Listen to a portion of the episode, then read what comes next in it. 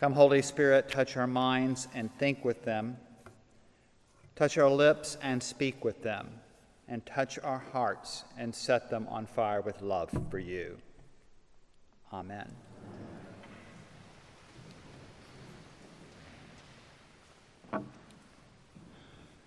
Beloved, we return from an expansive time of silence, reflection, and meditation. Some of us have read, others have sought the confessor's ear or spiritual guidance. Some may have caught up on email. We're not taking a check here. The sustained period of quiet, however it was used, invariably puts us in some uncomfortable places. We think about things we haven't had the time to think about, but probably should have. And some of those things that we ponder can trouble us as much as they can help and comfort us. We intentionally enter into these vulnerable places in hopes that God's will will have God's way with us. As I suggested in our meditation this morning, much good comes as we chronicle the alphabet of our years and become acquainted with our own humanity. Our day has been a kind of wilderness experience, albeit truncated. We've altered the rhythm, and speech and hearing have been muted. And now we come back to the familiar. We're back in chapel. The opening acclamation demands our response. We know what will happen next in this Eucharistic rite. And we now prepare to re-enter the, the normal world of spoken words, regrettably many spoken words. And as you tackle your studies, many words read and many words written. As the, the leader of this quiet day, I worked with our team and we made a bunch of decisions. And one decision I made rather quickly was that we would use the lectionary's commemoration of William Temple for this service. Uh, I love history and love biography, so I'm always drawn to these commemorations, and I just jumped at it. Ah, another little mini biography. And then, belatedly, I began to think, okay, now how am I going to inter- integrate this into the theme of this day that I already and for some time had had in mind?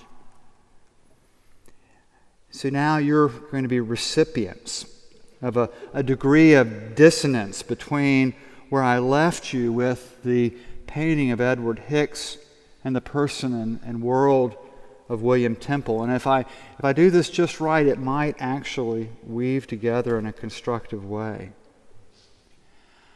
See, unlike Edward Hicks, William Temple was not a pacifist.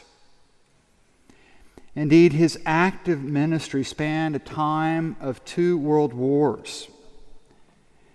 As Archbishop of York, as the Second War, World War began, and, and briefly as Archbishop of Canterbury as most in, at the war's most intense period before his untimely death, Temple lived into the complexities of Christian leadership with no easy or clear answers.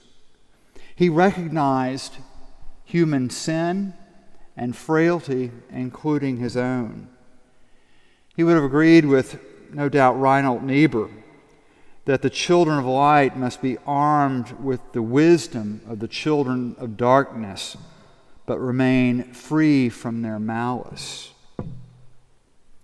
He believed deeply in our Lord Jesus Christ. It's appropriate that we, we have the gospel from John and those famous words that the Word became flesh and lived among us for our gospel lesson today. For Temple anchored his understanding, his theological grounding in the incarnation, rooted his work right there. And so as a bishop in Manchester, and an archbishop in York, and finally as Archbishop of Canterbury, he clearly led with a preference for the poor and understood the church's role as a force for a just society. Earlier than most, he spoke against Nazism, and as the world was at war, did not forget those who were being put in concentration camps because of their faith. He was a great teacher and preacher who brought the scholar's mind to all that he did. And by all accounts, he worked himself to death. The truth be told is that today we really do actually need William Temple in our midst. Without him, we might simply ease back into the painting before us without the realism and depth of his way. We might leave this day with warm fuzzies and sippy kind of pie-in-the-sky, by-and-by theology. But the realities of the twentieth century and these first seventeen years of this century do not give us that luxury. Edward Hicks and William Temple lived generations apart. Truly different theological perspectives, Quaker and Anglican. One is remembered for his folksy, redundant paintings. The other one was loved and grieved by a nation. Yet chance and my own stubbornness brought them together today. And, and they belong together. We need them both. That imaginative painter takes us to the dream of God so gracefully spoken of by a prophet in another age of fear and anxiety. God's dream is that we not be at war. God's call is a call of peace. Yet that road to peace is so elusive and never simple and never easy. The pilgrim's way is never straight and hardly ever particularly clear. I'm mindful that every age has its crises and its threats. From our lens, the early part of the nineteenth century might look as idyllic as the Hicks paintings of the peaceable kingdom. But it was a time of growing anxiety and conflict over the question of slavery. Hicks lived and experienced one of the most divisive presidential elections, the one between John Quincy Adams and Andrew Jackson, in which one candidate received the popular votes and the electoral votes, but somehow was not elected as the House of Representatives made that decision. Does that sound slightly familiar to you all?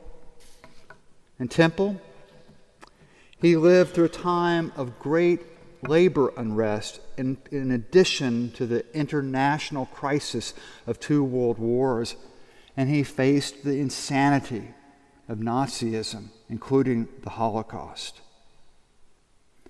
And yet, our time, well, it is our time.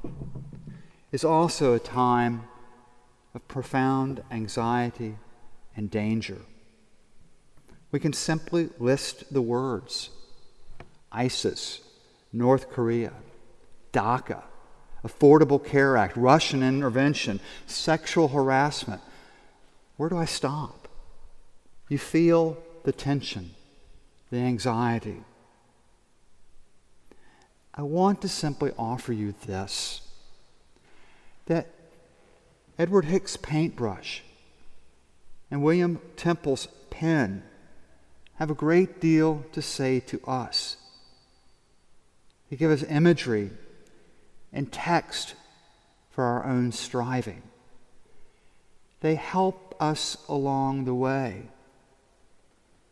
Temple invites us to that realism that Niebuhr talked about, and Hicks permits us to be dreamers. As I suggested earlier in the day, Hicks' painting opens up to us important questions. Who is in your painting of the peaceable kingdom? Who do you need to lie down with in the meadow? What do you need to give up? And with Temple, we might ask questions about confronting evil. What does it mean to love our enemies? What does it mean and take to be a peacemaker?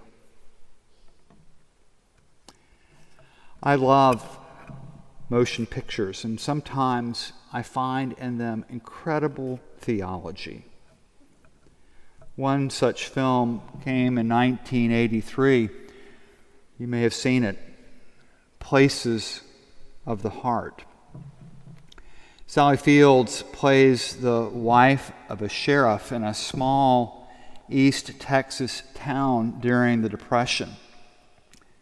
Missus Spaulding is how she is usually addressed, and the movie begins with her husband going out on a call and accidentally being shot by a drunken African-American boy who, in just a matter of a couple hours, is summarily lynched. As a result of this trauma, Missus Spaulding quickly risks losing her small farm and home. It's the Depression, after all. As the story unfolds, she and her children find solidarity with two unlikely characters, an African-American sharecropper named Moses and a blind World War One veteran who canes chairs in their home to sell and makes brooms. There's a way that she can hold on to her farm. If they can put together a crop of cotton and be the first one to the gin, they'll get the prize money and be able to pay the mortgage. And so with Moses as their guide, they begin to break the ground and plant the crop and tend the crop, and they harvest the crop, and miracle of miracles, they get the first crop in. The story seems to come to a conclusion after their success, with the clan showing up in the middle of the night to beat Moses, that uppity man, and he packs up and leaves town in the dark of the night.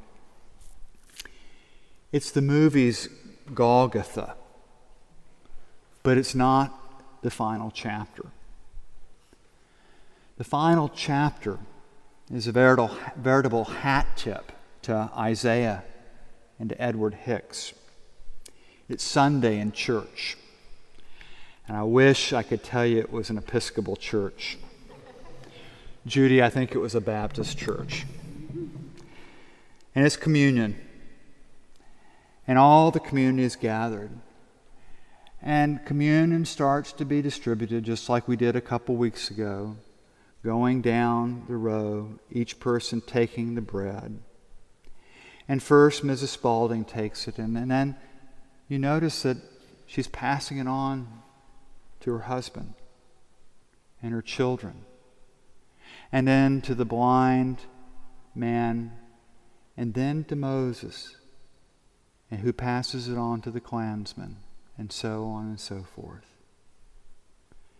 The peaceable kingdom. I'm struck by the words that they use. They, they say, peace of God, when they give it each to another.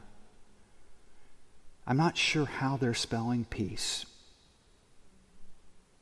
I'm not sure. But what I know is it's an image of communion, sweet communion. None of them belonged together. They wouldn't have chosen each other. All are broken. A widow, innocent children, a blind man, a poor sharecropper in racist South. To the world, they have no power, they are weak. But all were partners in an enterprise of a new creation, where things that were cast down were being raised up, and things which had been, had grown old were being made new.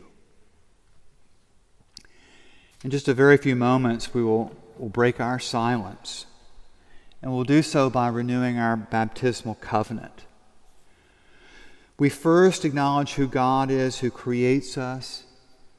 We give ourselves to Jesus, the power of redemption. We trust in the Holy Spirit to guide and empower us. And then we make those five solemn promises about how we will be, the, the touchstones of living the Christian life, to continue in the apostles' teaching, to be a people of forgiveness, to proclaim the gospel, to seek Christ in others, to strive for justice and peace, respecting the dignity of every human being.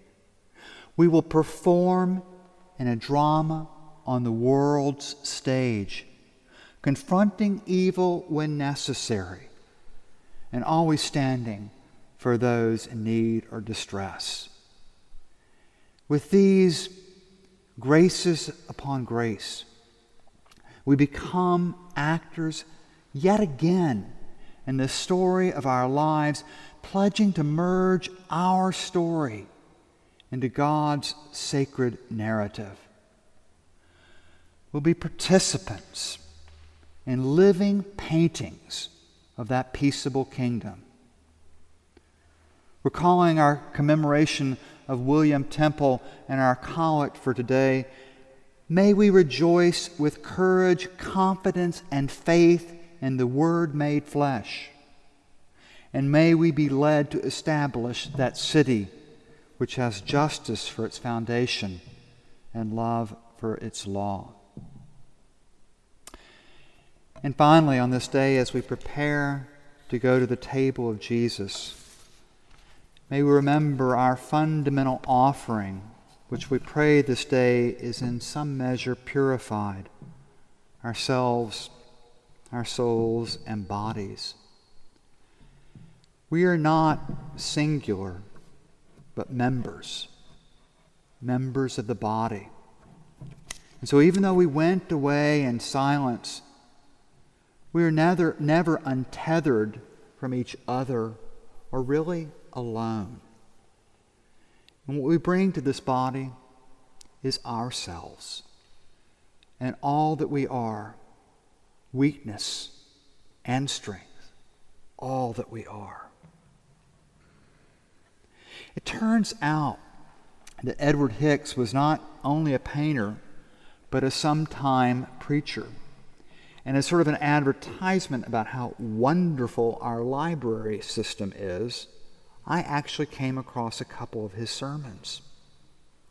I offer you his words to accompany his painting as a sort of benediction for our day. Christ now sends thee an invitation to come unto him. He is graciously disposed to make bare his arm for thy deliverance. While anxious for many things, be not unmindful of the one thing needful. If any are in the predicament of striving with their own strength, they must cease from their works. We are too apt to rely on ourselves for help. But if we give way to God, He will interpose and sustain us. And so, dear ones, let us now break the silence, doing so with creedal affirmations and the ancient words of Christian greeting, promises and a grace to one another. May our striving be to share ourselves, our true selves, bruised and broken, yet made whole by our blessed Savior. And in our sharing, may we become one. Peace be to the whole community.